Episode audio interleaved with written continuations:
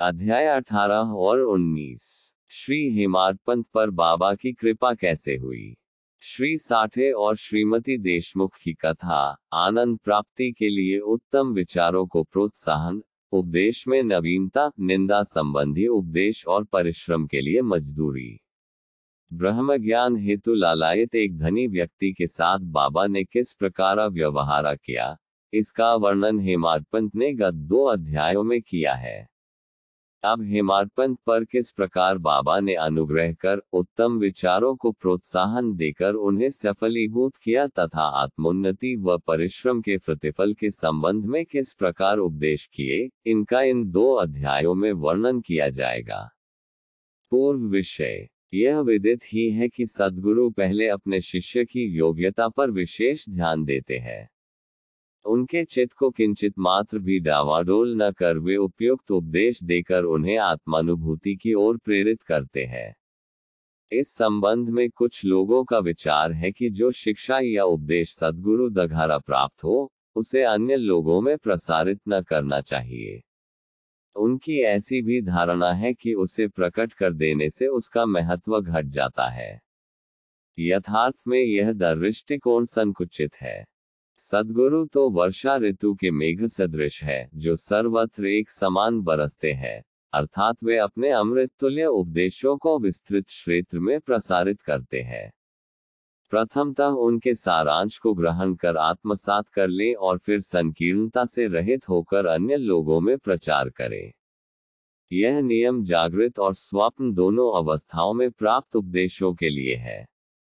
उदाहरणार्थ, बुद्ध कौशिक ऋषि ने स्वप्न में प्राप्त प्रसिद्ध रामरक्षा स्तोत्र साधारण जनता के हितार्थ प्रकट कर दिया था।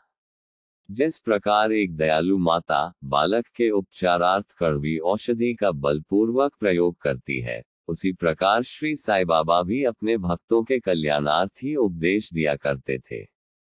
वे अपनी पद्धति गुपत न रखकर पूर्ण स्पष्टता को ही अधिक महत्व देते थे। इसी कारण जिन भक्तों ने उनके उपदेशों का पूर्णता पालन किया, वे अपने ध्येय की प्राप्ति में सफल हुए। श्री साई बाबा जैसे सदगुरु ही ज्ञान चक्षुओं को खोलकर आत्मा की दिव्यता का अनुभव करा देने में समर्थ है। विषय वासनाओं से आसक्ति नष्ट कर वे भक्तों की इच्छाओं को पूर्ण कर देते हैं, जिसके फलस्वरूप ही ज्ञान और वैराग्य प्राप्त होकर ज्ञान की उत्तरोत्तर उन्नति होती रहती है। यह सब केवल उसी समय संभव है, जब हमें सदगुरु का सानिध्य प्राप्त हो तथा सेवा के पश्चात हम उनके प्रेम को प्राप्त कर सके। तभी भगतवान भी, जो भक्त काम कल्पतरु है, हमारी सहायतार्थ आ जाते हैं।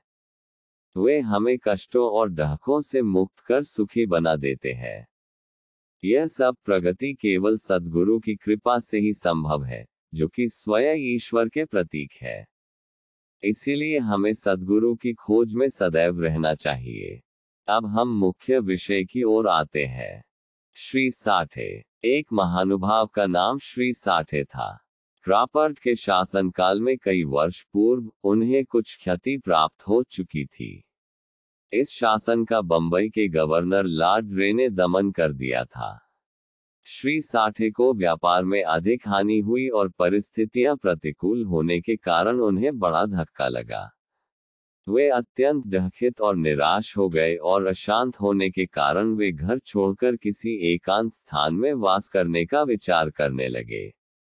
बहुधा मनुष्यों को ईश्वर की स्मृति आपत्तिकाल तथा दुर्दिनों में ही आती है और उनका विश्वास भी ईश्वर की ओर ऐसे ही समय में बढ़ जाता है। तभी वे कष्टों के निवारणार्थ उनसे प्रार्थना करने लगते हैं। यदि उनके पाप कर्म शेष न रहे हो तो भगवान भी उनकी भेंट किसी संत से करा देते हैं, जो उनके कल्याणार्थी उचित मार्ग का निर्देश कर देते हैं। ऐसा ही श्री साठे के साथ भी हुआ।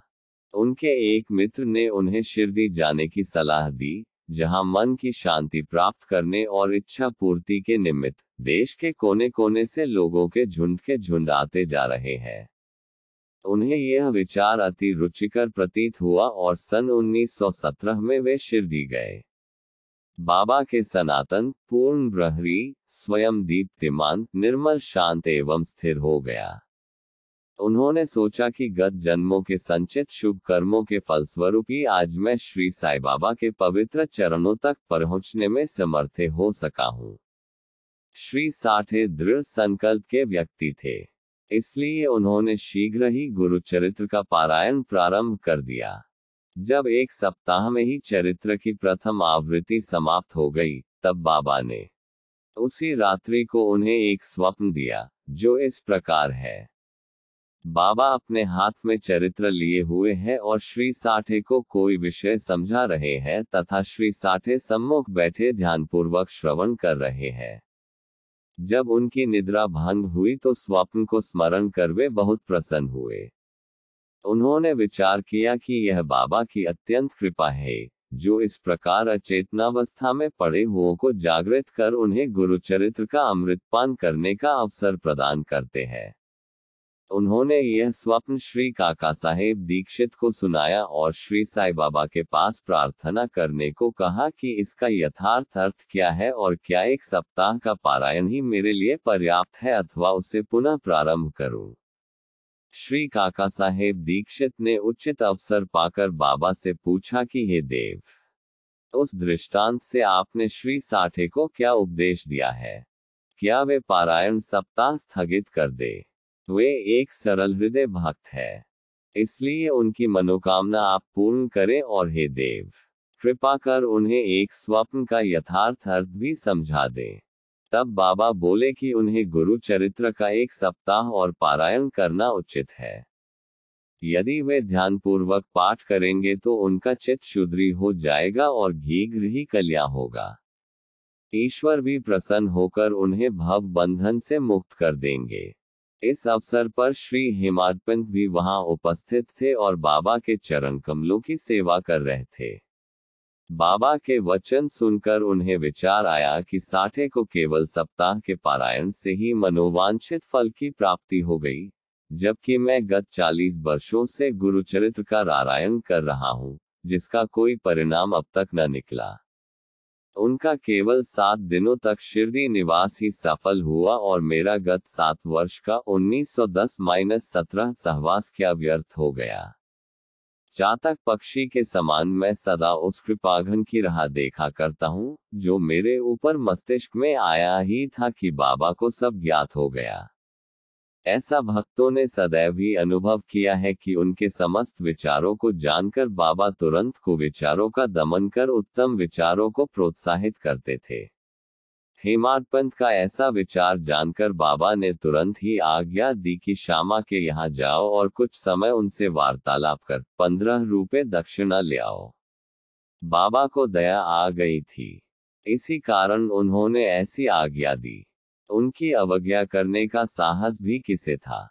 श्री हेमाडपंत शीघ्र श्यामा के घर पहुँचे। इस समय पर श्यामा स्नान कर धोती पहन रहे थे। उन्होंने बाहर आकर हेमाडपंत से पूछा कि आप यहाँ कैसे? जान पड़ता है कि आप मस्जिद से ही आ रहे हैं तथा आप ऐसे व्यथित और उदास क्यों हैं? आप अकेले ही क्यों आए हैं?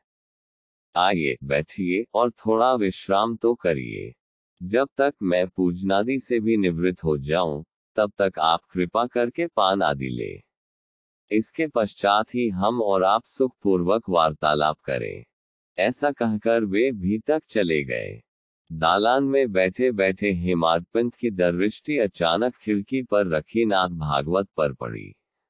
नाथ भागवत श्री एकनाथ दघारा रचित महाभारत के ग्यारहवें स्कंध पर मराठी भाषा में की हुई एक टीका है। श्री साई बाबा की आज्ञानुसार श्री बापू साहेब जोग और श्री काका साहेब दीक्षित शिरडी में नित्य भगवत गीता का मराठी टीका सहित, जिसका नाम भावार्थ है दीपिका या ज्ञानेश्वरी है, कृष्ण और भक्त अर्जुन संवाद नाथ भागवत श्री कृष्ण उद्घव संवाद और एकनाथ का महान ग्रंथ भावार्थ रामायण का पठन किया करते थे। जब भक्तगण बाबा से कोई प्रश्न पूछने आते तो वे कभी आंशिक उत्तर देते और कभी उनको उपयुक्त भागवत तथा प्रमुख ग्रंथों का श्रवण करने को कहते थे, जिन्हें सुनने पर भक्तों को अपने प्रश्नों के पूर्णतया संतोषप्रद उत्तर प्राप्त हो जाते थे। श्री हिमार्पण भी नित्य प्रतिनाथ भागवत के कुछ अंशों का पाठ किया करते थे। आज प्रातः मस्जिद को जाते समय कुछ भक्तों के सत्संग के कारण उन्होंने अपना नित्य नियमानुसार पाठ अधूरा ही छोड़ दिया था। उन्होंने जैसे ही वह ग्रंथ उठाकर खोला तो अपने अपूर्ण भाग का पृष्ठ सामने देखकर उनको आश्चर्य हुआ। उन्होंने सोचा कि बाबा ने इसी कारण ही मुझे यहाँ भेजा है, ताकि मैं अपना शेष पाठ पूरा कर लूँ और उन्होंने शेष अंश का पाठ आरंभ कर दिया। पाठ पूर्ण होते ही श्यामा भी बाहर आए और उन दोनों में वार्तालाप होने लगा। हेमाड पंत ने कहा कि मैं बाबा का एक संदेश लेकर आपके पास आया हूँ। उन्होंने मुझे आपसे पंद्रह रू। दक्षिणा लाने तथा थोड़ी देर वार्तालाप कर आपको अपने साथ लेकर मस्जिद वापस आने की आज्ञा दी है। श्यामा आश्चर्य से, बोले मेरे पास तो एक फूटी कोड़ी भी नहीं है। इसलिए आप रुपयों के बदले दक्षिणा में मेरे पंद्रह नमस्कार ही ले आओ। तब हेमाड पंत ने कहा कि ठीक है, मुझे आपके पंद्रह नमस्कार ही स्वीकार है। आइए, अब हम कुछ वार्तालाप करें और कृपा कर बाबा की कुछ लीलाएँ आप मुझे सुनाए, जिससे पाप नष्ट हो। श्यामा बोले तो कुछ देर बैठो। इस ईश्वर बाबा की लीला अद्भुत है। कहा मैं एक अशिक्षित देहाती और कहा आप एक विद्वान? यहाँ आने के पश्चात तो आप बाबा की अनेक लीलाएँ स्वयं देख ही चुके हैं, जिनका अब मैं आपके समक्ष कैसे वर्णन कर सकता हूँ? अच्छा यह पान सुपारी तो खाओ, तब तक मैं कपड़े पहन लू। थोड़ी देर में श्यामा बाहर आए और फिर उन दोनों में इस प्रकार वार्तालाप होने गला। श्यामा बोले, इस परमेश्वर, बाबा की लीलाएँ आगाध है, जिसका कोई पार नहीं। वे तो लीलाओं से अलिप्त रहकर सदैव विनोद किया करते हैं। इसे हम अज्ञानी जीव क्या समझ सके? बाबा स्वयं ही क्यों नहीं कहते? आप सरीखे विद्वान को मुझ जैसे मूर्ख के पास क्यों भेजा है? उनकी कार्यप्रणाली ही कल्पना के परे है। मैं तो इस विषय में केवल इतना ही कह सकता हूँ कि वे लौकिक नहीं है। इस भूमिका के साथ ही साथ श्यामा ने कहा कि अब मुझे एक कथा की स्मृति हो आई है, जिसे मैं व्यक्तिगत रूप से जानता हूँ। जैसी भक्त की निष्ठा और भाव होता है, बाबा भी उसी प्रकार उनको सहायता करते हैं। कभी कभी तो बाबा भक्त की कठिन परीक्षा लेकर ही उसे उपदेश दिया करते हैं। उपदेश शब्द सुनकर साठे के गुरु चरित्र पारायण की घटना का तत्काल ही स्मरण करके हिमादपंत को रोमांच हो आया। उन्होंने सोचा, कदाचित बाबा ने मेरे चित्त की चंचलता नष्ट करने के लिए ही मुझे यहाँ भेजा है। फिर भी वे अपने विचार प्रकट न कर, श्यामा की कथा को ध्यानपूर्वक सुनने लगे। उन सब कथाओं का सार केवल यही था कि अपने भक्तों के प्रति बाबा के मन में कितनी दया और स्नेह है। इन कथाओं को श्रवण कर हेमादपंत को आंतरिक उल्लास का अनुभव होने लगा। तब श्यामा ने नीचे लिखी कथा कही, श्रीमती राधाबाई देशमुख, एक समय एक वृघा, श्रीमती राधाबाई, जो खाशाबा देशमुख की माँ थी, बाबा की कीर्ति सुनकर संगमनेर के लोगों के साथ शिरडी आई। बाबा के श्री दर्शन कर उन्हें अत्यंत प्रसन्नता हुई। श्री साई चरणों में उनकी अटल श्रद्धा थी। इसलिए उन्होंने यह निश्चय किया कि जैसे भी हो, बाबा को अपना गुरु बना, उनसे उपदेश ग्रहण किया जाए। आमरण अनशन का दृढ़ निश्चय कर अपने विश्राम गृह में आकर उन्होंने अन्न जल त्याग दिया और इस प्रकार तीन दिन व्यतीत हो गए। मैं इस वृघा की अग्नि परीक्षा से बिल्कुल भयभीत हो गया और बाबा से प्रार्थना करने लगा कि देव, आपने अब यह क्या करना आरंभ कर दिया है? ऐसे कितने लोगों को आप यहाँ आकर्षित किया करते हैं? आप उस वृद्ध महिला से पूर्ण परिचित ही है जो हटपूर्वक आप पर अवलंबित है। यदि आपने कृपा दृष्टि कर उसे उपदेश न दिया और यदि दुर्भाग्यवश उसे कुछ हो गया तो लोग व्यर्थ ही आपको दोषी ठहराएँगे और कहेंगे कि बाबा से उपदेश प्राप्त न होने की वजह से ही उसकी मृत्यु हो गई है। इसलिए अब दया कर उसे आशीष और उपदेश दीजिए। वृघा का ऐसा दृढ़ निश्चय देखकर बाबा ने उसे अपने पास बुलाया और मधुर उपदेश देकर उसकी मनोवृत्ति परिवर्तित कर कहा कि, हम आता क्यों व्यर्थ ही तुम यातना सहकर मृत्यु का आलिंगन करना चाहती हो? तुम मेरी माँ और मैं तुम्हारा बेटा।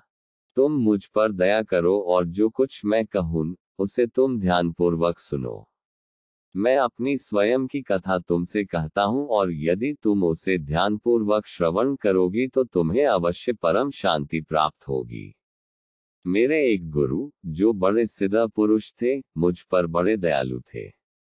दीर्घ काल तक मैं उनकी सेवा करता रहा, फिर भी उन्होंने मेरे कानों में कोई मंत्र न फूनका मैं उनसे कभी अलगाना भी नहीं चाहता था।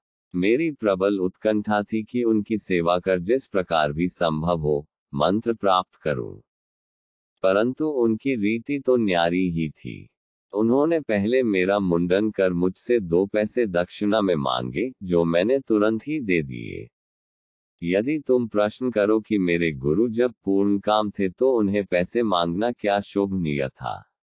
और फिर उन्हें विरक्त भी कैसे कहा जा सकता था? इसका उत्तर केवल यह है कि वे कांचन को ठुकराया करते थे, क्योंकि उन्हें उसकी स्वप्न में भी आवश्यकता न थी। उन दो पैसों का अर्थ था, दृढ़ निष्ठा और धैर्य। जब मैंने ये दोनों वस्तुएँ उन्हें अर्पित कर दी तो वे अत्यंत प्रसन्न हुए। मैंने बारह वर्ष उनके श्री चरणों की सेवा में ही व्यतीत किए। उन्होंने ही मेरा भरण पोषण किया। अतः मुझे भोजन और वस्त्रों का कोई अभाव न था। वे प्रेम की मूर्ति थे अथवा यो कहो कि वे प्रेम के साक्षात अवतार थे। मैं उनका वर्णन ही कैसे कर सकता हूँ? क्योंकि उनका तो मुझ पर अधिक स्नेह था और उनके समान गुरु कोई बिरला ही मिलेगा। जब मैं उनकी ओर निहारता तो मुझे प्रतीत होता कि वे गंभीर मुद्रा में ध्यान मग्न है और तब हम दोनों आनंदित हो जाते थे। आठों प्रहर मैं एक टक उनके ही श्रीमुख की ओर निहारा करता था। मैं भूख और प्यास की सुध बुद्ध खो बैठा। उनके दर्शनों के बिना मैं अशांत हो उठता था। गुरु सेवा की चिंता के अतिरिक्त मेरे लिए कोई और चिंतनीय विषय या पदार्थ न था। मुझे तो सदैव उन्हीं का ध्यान रहता था। अतः मेरा मन उनके चरण कमलों में मग्न हो गया। यह हुई एक पैसे की दक्षिणा।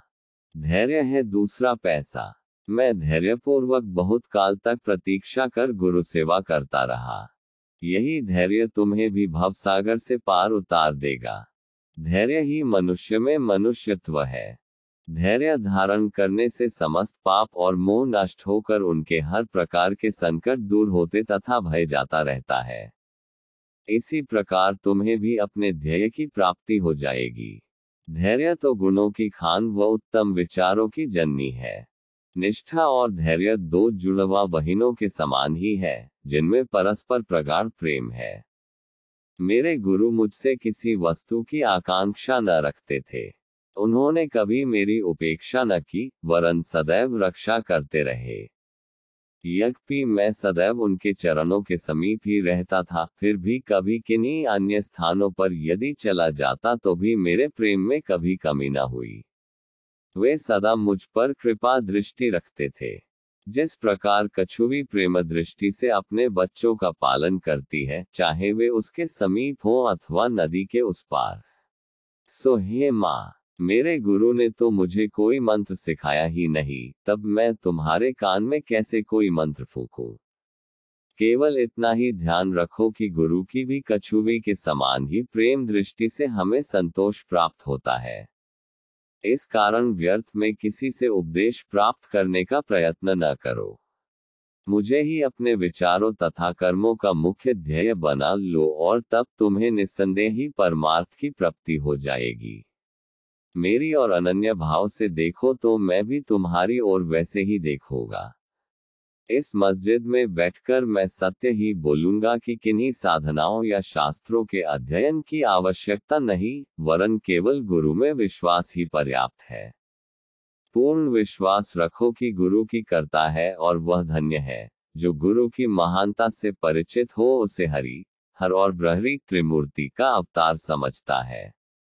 इस प्रकार समझाने से वृद्धि महिला को सांत्वना मिली और उसने बाबा को नमन कर अपना उपवास त्याग दिया। यह कथा ध्यानपूर्वक एकाग्रता से श्रवण कर तथा उसके उपयुक्त अर्थ पर विचार कर हेमाडपंत को बड़ा आश्चर्य हुआ। उनका कंठ रुंध गया और वे मुख से एक शब्द भी न बोल सके। उनकी ऐसी स्थिति देख श्यामा ने पूछा कि आप ऐसे स्तब्ध क्यों हो गए? बात क्या है? बाबा की तो इस प्रकार की लीलाएँ अगणित है, जिनका वर्णन मैं किस मुख से करूँ?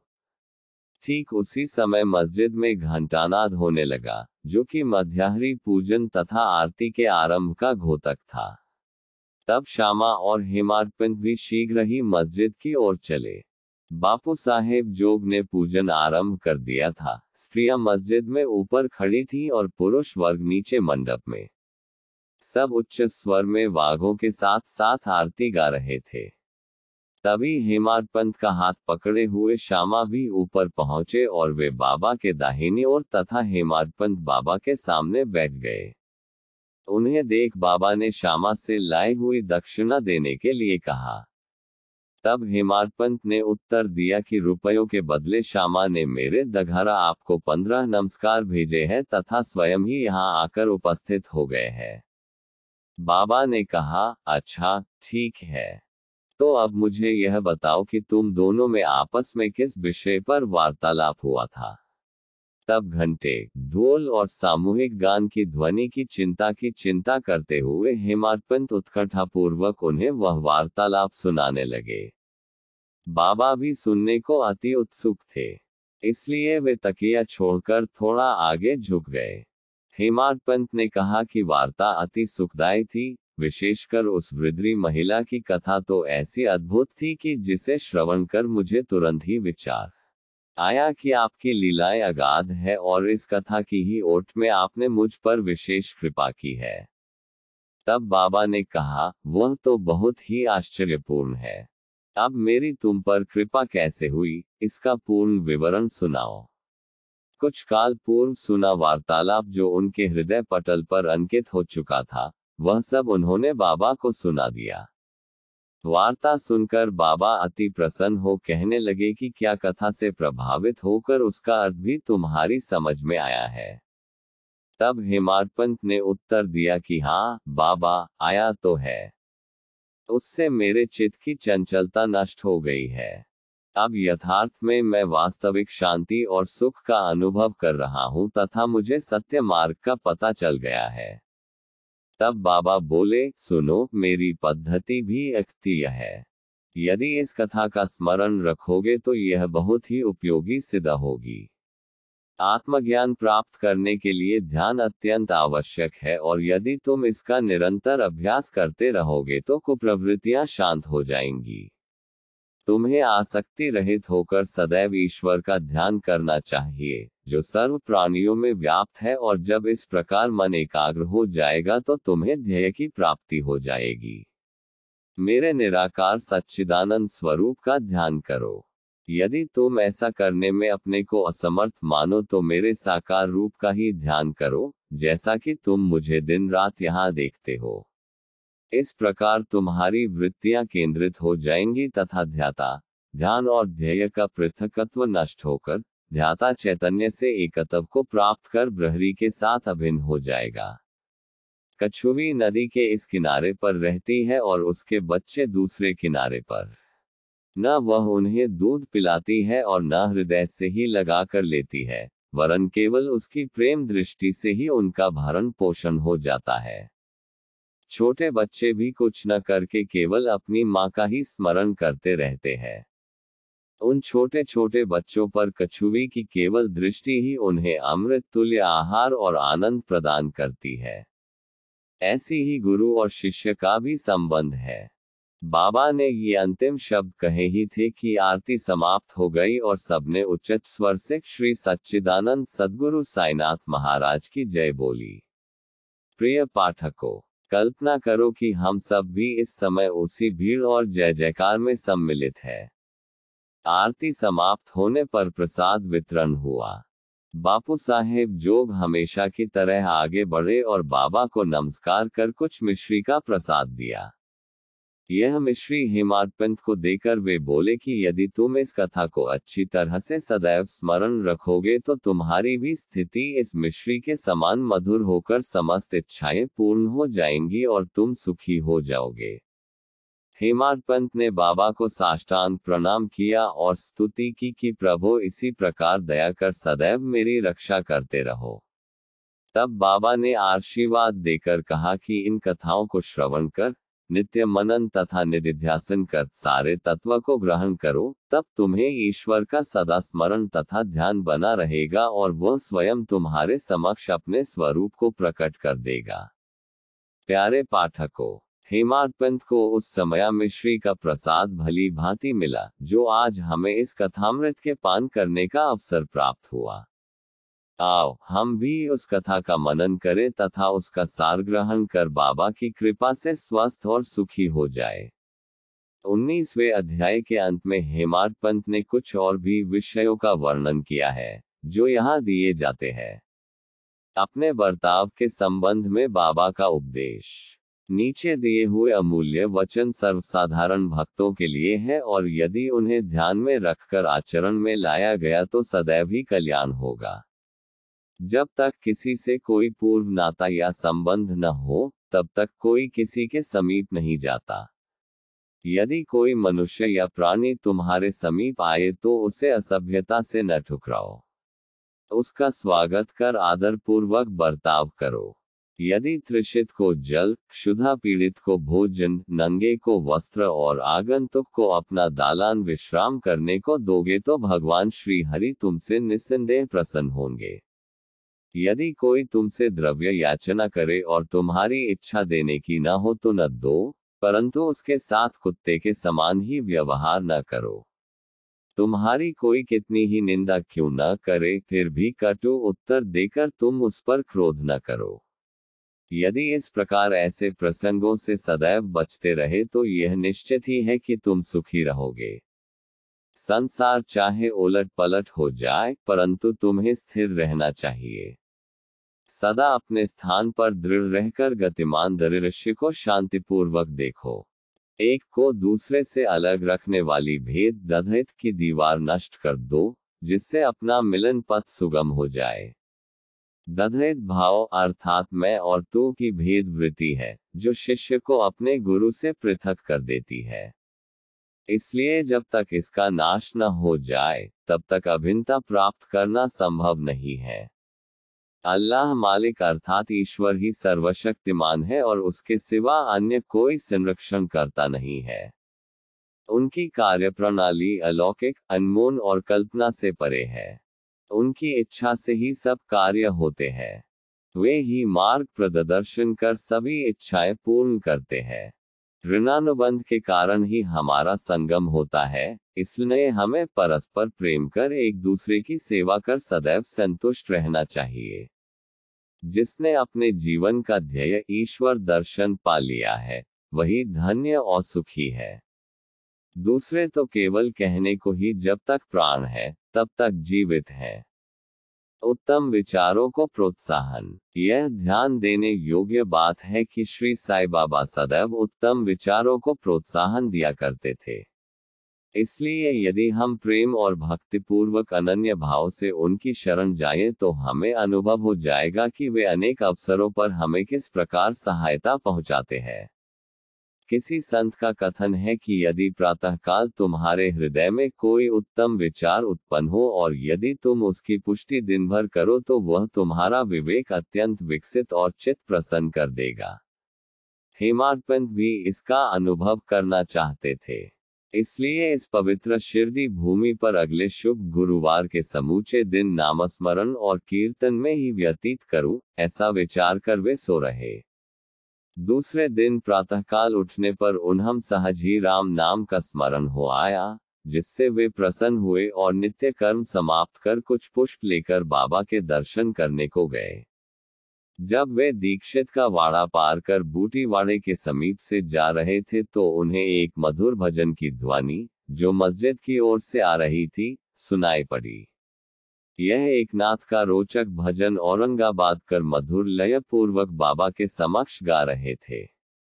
गुरु कृपांजन पायो मेरे भाई, राम बिना कुछ मानत नाही। धू, अंदर रामा बाहर रामा, सपने में देखत सीता रामा। एक गुरु, जागत रामा सोवत रामा, जहाँ देखे वहीं पूरन कामा। दो, गुरु, एका जनार्दनी अनुभवनी का, जहाँ देखे वहाँ राम सरीखा। तीन, गुरु, भजन अनेकों हैं, परंतु विशेषकर यह भजन ही क्यों औरंगाबाद करने चुना? क्या यह बाबा दघारा ही संयोजित विचित्र अनुरूपता नहीं है? और क्या यह हिमारपंथ के गत दिन अखंड राम नाम स्मरण के संकल्प को प्रोत्साहन नहीं है? सभी संतों का इस संबंध में एक ही मत है और सभी राम नाम के जप को प्रभावकारी तथा भक्तों की इच्छा पूर्ति और सभी कष्टों से छुटकारा पाने के लिए इसे एक अमोघ इलाज बतलाते हैं।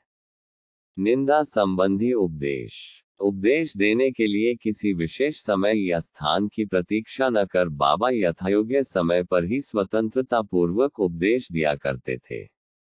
एक बार एक भक्त ने बाबा की अनुपस्थिति में दूसरे लोगों के सम्मुख किसी को अपशब्द कहे। गुणों की उपेक्षा कर उसने अपने भाई के दोषारोपण में इतने बुरे से कटु वाक्यों का प्रयोग किया कि सुनने वालों को भी उसके प्रति घृणा होने लगी। बहुधा देखने में आता है कि लोग व्यर्थ ही दूसरों की निंदा कर झगड़ा और बुराइयाँ उत्पन्न करते हैं। संत तो परदोषों को दूसरी ही दृष्टि से देखा करते हैं। उनका कथन है कि शुद्धि के लिए अनेक विधियों में मिट्टी, जल और साबुन पर्याप्त है, परंतु निंदा करने वालों की युक्ति भिन्न ही होती है। वे दूसरों के दोषों को केवल अपनी जेहरी से ही दूर करते हैं और इस प्रकार वे दूसरों की निंदा कर उनका उपकार ही किया करते हैं, जिसके लिए वे धन्यवाद के पात्र हैं। निंदक को उचित मार्ग पर लाने के लिए साई बाबा की पद्धति सर्वथा ही भिन्न थी। वे तो सर्वज्ञ थे ही, इसलिए उस निंदक के कार्य को वे समझ गए। मध्याह्न काल में जब लेंडी के समीप उससे भेंट हुई, तब उन्होंने विष्ठा खाते हुए एक सुअर की ओर उंगली उठाकर उससे कहा कि देखो, वह कितने प्रेमपूर्वक विष्ठा खा रहा है। तुम भी जी भर कर अपने भाइयों को सदा अपशब्द कहा करते हो और यह तुम्हारा आचरण भी ठीक उसी के सदृश ही है। अनेक शुभ कर्मों के परिणाम स्वरूप ही तुम्हें मानव तन प्राप्त हुआ और इसलिए यदि तुमने इसी प्रकार आचरण किया तो शिरडी तुम्हारी सहायता ही क्या कर सकेगी। कहने का तात्पर्य केवल यह है कि भक्त ने उपदेश ग्रहण कर लिया और वह वहाँ से चला गया। इस प्रकार प्रसंगानुसार ही वे उपदेश दिया करते थे।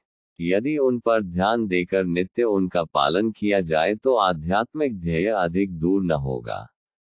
एक कहावत प्रचलित है कि यदि मेरा श्रीहरि होगा तो वह मुझे चारपाई पर बैठे बैठे ही भोजन पहुंचाएगा। यह कहावत भोजन और वस्त्र के विषय में सत्य प्रतीत हो सकती है, परंतु यदि कोई इस पर विश्वास कर आलस्यवश बैठा रहे तो वह आध्यात्मिक क्षेत्र में कुछ भी प्रगति न कर उल्टे पतन के घोर अंधकार में मग्न हो जाएगा। इसलिए आत्मानुभूति प्राप्ति के लिए प्रत्येक को अनवरत परिश्रम करना चाहिए और जितना प्रयत्न वह करेगा, उतना ही उसके लिए लाभप्रद भी हो। बाबा ने कहा कि मैं तो सर्वव्यापी हूँ और विश्व के समस्त भूतों तथा चराचर में व्याप्त रहकर भी अनंत हूँ। केवल उनके भ्रम निवारणार्थ ही जिनकी दृष्टि में वे साढ़े तीन हाथ के मानव थे, स्वयं सगुण रूप धारण कर अवतीर्ण हुए। इसलिए जो भक्त अनन्य भाव से उनकी शरण आए और जिन्होंने दिन रात ही उनका ध्यान किया उन्हें उनसे अभिन्नता प्राप्त हुई, जिस प्रकार की माधुर्य और मिश्री, लहर और सममुद्र तथा नेत्र और कांति में अभिन्नता हुआ करती है। जो आवागमन के चक्र से मुक्त होना चाहे, वे शांत और स्थिर होकर अपना धार्मिक जीवन व्यतीत करें। डकदाय कटु शब्दों के प्रयोग से किसी को डहकित न कर सदैव उत्तम कार्यों में संलग्न रहकर अपना कर्तव्य करते हुए अनन्य भाव से भय रहित हो उनकी शरण में जाना चाहिए। जो पूर्ण विश्वास से उनकी लीलाओं का श्रवण कर उनका मनन करेगा तथा अन्य वस्तुओं की चिंता त्याग देगा, उसे निस्संदेह ही आत्मानुभूति की प्राप्ति होगी। उन्होंने अनेकों से नाम का जप कर अपनी शरण में आने को कहा। जो यह जानने को उत्सुक थे कि मैं कौन हूँ। बाबा ने उन्हें भी लीलाएँ श्रवण और मनन करने का परामर्श दिया। किसी को भगवत लीलाओं का श्रवण, किसी को भगवत पाद पूजन तो किसी को अध्यात्म रामायण व ज्ञानेश्वरी तथा धार्मिक ग्रंथों का पठन एवं अध्ययन करने को कहा। अनेकों को अपने चरणों के समीप ही रखकर बहुतों को खंडोबा के मंदिर में भेजा तथा अनेकों को विष्णु सहस्त्रनाम का जप करने व छांदोग्य उपनिषद तथा गीता का अध्ययन करने को कहा। उनके उपदेशों की कोई सीमा न थी। उन्होंने किन्हीं को प्रत्यक्ष और बहुतों को स्वप्न में दृष्टांत दिए। एक बार वे एक मदिरा सेवी के स्वप्न में प्रकट होकर उसकी छाती पर चढ़ गए और जब उसने मकपन त्यागने की शपथ खाई, तभी उसे छोड़ा। किसी किसी को मंत्र जैसे गुरु ब्रह्मा आदि का अर्थ स्वप्न में समझाया तथा कुछ हठयोगियों को हठयोग छोड़ने की राय देकर चुपचाप बैठ धैर्य रखने को कहा। उनके सुगम पथ और विधि का वर्णन ही असंभव है। साधारण सांसारिक व्यवहारों में उन्होंने अपने आचरण दघारा ऐसे अनेकों उदाहरण प्रस्तुत किए, जिनमें से एक यहाँ नीचे दिया जाता है। परिश्रम के लिए मजदूरी। एक दिन बाबा ने राधा कृष्ण माई के घर के समीप आकर एक सीढ़ी लाने को कहा। तब एक भक्त सीढ़ी ले आया और उनके बतलाए अनुसार वामन गोंद करके घर पर उसे लगाया। वे उनके घर पर चढ़ गए और राधा कृष्ण माई के छप्पर पर से होकर दूसरे छोर से नीचे उतर आए। इसका अर्थ किसी की समझ में न आया। राधा कृष्ण माई इस समय ज्वर से काँप रही थी। इसलिए हो सकता है कि उनका ज्वर दूर करने के लिए ही उन्होंने ऐसा कार्य किया हो। नीचे उतरने के पश्चात शीघ्र ही उन्होंने सीढ़ी लाने वाले को दो रू पारिश्रमिक स्वरूप दिए। तब एक ने साहस कर उनसे पूछा कि इतने अधिक पैसे देना क्या अर्थ रखता है? उन्होंने कहा कि किसी से बिना परिश्रम का मूल्य चुकाए कार्य न कराना चाहिए और कार्य करने वाले को उसके श्रम का शीघ्र निपटारा कर उदार हृदय से मजदूरी देनी चाहिए। यदि बाबा के इस नियम का पालन किया जाए अर्थात मजदूरी का भुगतान शीघ्र और मजदूरों के लिए संतोषप्रद हो तो वे अधिक उत्तम कार्य करेंगे। लगन से कार्य करेंगे।